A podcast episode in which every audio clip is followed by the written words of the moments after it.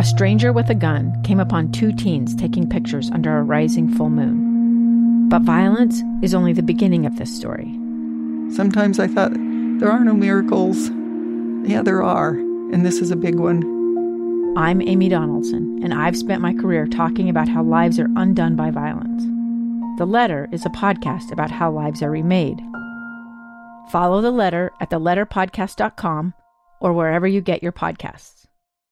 Inside Sources. Many Afghans want to come to the U.S., and some Utah politicians, like Governor Spencer Cox and Speaker of the House Brad Wilson, have tweeted that they'll do everything they can to help Afghan refugees get here. We just heard from Amy Dot Harmer, uh, who just shows how to get things done, uh, especially as it relates to refugees and getting them connected to community, which is so important. And so we wanted to drill down on that. What can we do as a state? And so we had the opportunity, and this is not just the collective we that I normally use on this show. Uh, Kelly Pierce, uh, our producer, uh, and I had the chance to talk with Representative Mike Schultz, state representative, earlier today about Utah's efforts to help uh, Afghani refugees. So, Kelly, welcome back to the microphone. Thank you, Boyd. and uh, so let's let's start with Representative Schultz. Uh, we were able to ask him why he thinks Utah likes to take in refugees. Take a listen. Obviously, Utah was settled uh, in 1847 uh, by religious refugees fleeing from persecution. And I think as a result of that, we understand the plight of refugees perhaps more deeply than others do. And so I, I think just given the history of our state, how we were founded, those are the reasons why. This has not been historically a political issue. Uh, this is something that's been bipartisan, and uh, there's nothing political about helping those in need. And luckily, uh, in Utah, we put that we we put that uh, behind us, and we're just here to help help some of these people. Uh, we certainly can, and we want to. So, Kelly, as as you uh, were part of that conversation with uh, Representative Mike Schultz, uh, you, you, were able to ask him a little bit about just in terms of our kind of our, our own readiness. Right, because that, that's a very important question. Is are, are we actually able to uh, to take these in and absorb them? And so let's let's take a listen we're no stranger to this. Utah has historically taken refugees uh, from all over the world, um, uh, tens of thousands um, over the last 20, 30 years. Uh, we have three uh, resettlement agencies here in Utah Catholic Community Services, the International Rescue Committee, and the Asian Association of Utah, and numerous other faith based uh, and community organizations that help refugees become integrated uh, into our communities. They're remarkably well equipped to handle the refugees. So, Kelly, as as you listen to this, uh, what are some of the things that pop into your mind in terms of kind of our readiness, what we do, and then uh, how this actually impacts our communities? I think what makes Utah very unique is that the absorption of refugees really comes from the private sector in a way, a private charity, mm. versus other states might do it sort of in a public way, right? Right. It comes from the state government. I think this is a very similar system we have here in Utah to the ones they have in Canada, and it seems to be very successful in terms of you know these private charities knowing the needs of these people, the needs of the state, and being able to place people more successfully than other areas. Yeah, uh, you asked Representative Schultz uh, kind of that concern over you know how how do you do that? Is it a, a, public thing? Is it a government thing? Or is it private entities that are doing that? And then how that all plays in uh, to jobs, housing, integration into society, and so on. Here's his response. We're no stranger to this. Utah has historically taken refugees uh, from all over the world, um, uh, tens of thousands. Um, over the last 20, 30 years.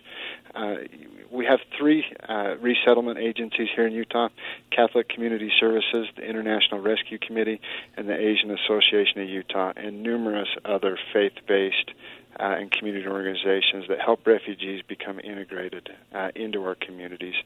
They're remarkably well equipped to handle the refugees. I know our governor's uh, reached out and uh, is, is on top of that already, saying, you know, hey, we're the, the door's open. We can handle uh, some refugees, and so yes, that that's happening and will happen. And I think the biggest thing is hopefully we can get these people out. I mean, obviously, uh, the number one priority uh, is getting uh, the American citizens out of Afghanistan first, but we need to also be focused on getting some of these refugees out.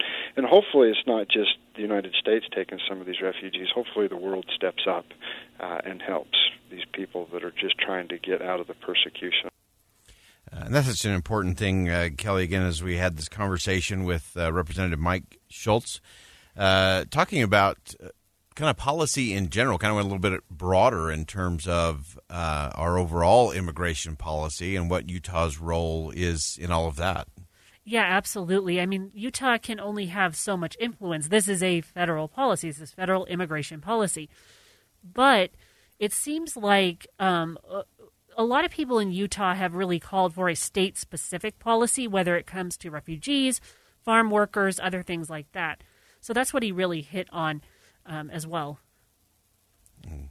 And so, as we look at that uh, in terms of uh, that, obviously Utah's had has had an influence in terms of some things relating to immigration uh, and kind of setting some framework. Uh, talk about Utah Compact uh, over the years, and uh, are there other areas that you're seeing or, or sensing, Kelly, that uh, where Utah might be able to play or at least have a, an outsized voice uh, in terms of immigration policy? It seems like we're really good at lobbying the federal government to try to change things. Now, whether they're going to listen to us or not, well, that's another story. But it seems like, you know, when you have conversations around immigration, Utah's always at the forefront there because we always want to be at the table talking about this. And like the representative said, this isn't a political thing for us where it is in other parts of the country very yeah. openly. Yeah, and I think that's such an important part of it is we have been able in Utah to allow refugees and immigration some of that to not be just a hyper partisan political issue, but we've been able to really focus on uh, not just the fact that we have these refugees. Uh, to me, it always goes back to uh, how we view them and how we treat them. That refugees are not liabilities to be managed. Uh, these are human assets. These are people with human potential, immense potential that we can help nourish and foster and connect into our communities. Absolutely. And I think it also is an interesting thing where it's decoupled from the government, right? Yeah. And that I think that is a very important piece to it because now you can help a refugee through your church, through these organizations now it doesn't become a political act to you, it just becomes an act of mercy and love. Yeah. Now that doesn't mean there aren't questions, you know, specifically about housing and how, you know, people are going to have roofs over their heads. Absolutely that is a huge question. But again, these groups tend to these, you know, churches and organizations tend to work pretty well with the community around them. So that's definitely a benefit. Yeah, that's right. And it, it is that ability, I think, in any situation uh, to connect them to community. Uh, we talk about the resources, we talk about needs, and, and it's easy to to just hyper focus on on the housing or on the school supplies that the kids are going to need or clothing and those kinds of things. But they really need connection to people uh, more than they need connection to to things. Absolutely. I mean that that is so lost in this conversation, right? because everything is, especially in the national scene, is so wrapped up in team red, team blue, right? Yeah. Even though there's other teams there, it's mostly team red and team blue, right? But Yeah. this, I think, really, people want to help others, but they want to make sure that others can be helped. And a lot of the questions that people have, sometimes it's at a huge volume, but they're legitimate questions.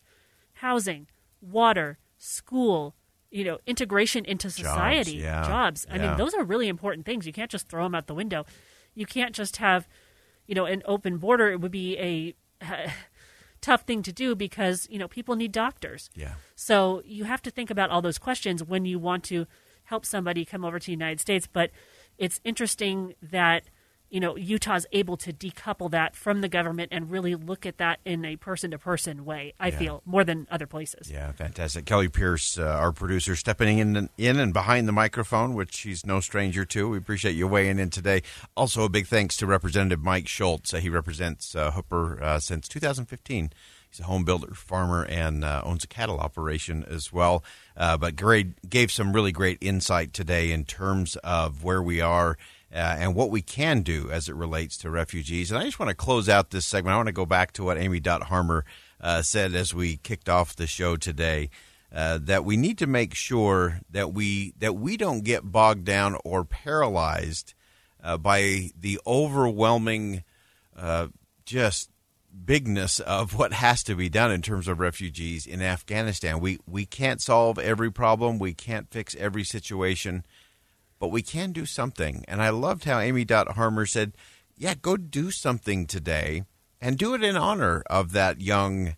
Afghani girl or that Afghanistan woman who you know helped to, uh, and I still just love this that it was women who helped write and shape the constitution of the country and served in government uh, during the last 20 years. Those are things that we, we shouldn't lose. Those are things we should celebrate and emulate uh, and give honor to by doing something good for somebody else today uh, we all can make a difference, and we need to make sure we don't lose sight of that, uh, especially uh, from where we are here in the great state of Utah.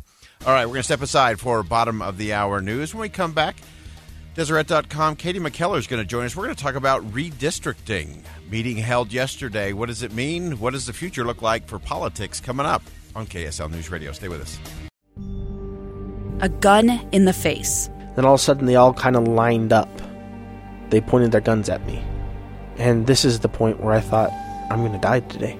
Started two years of horror for an American in Venezuela. They said, You need to give us your phone and get ready because you're coming with us. I'm Becky Bruce, and I spent a year researching and piecing together Josh and Thamy Holt's story about their ordeal in a notorious prison.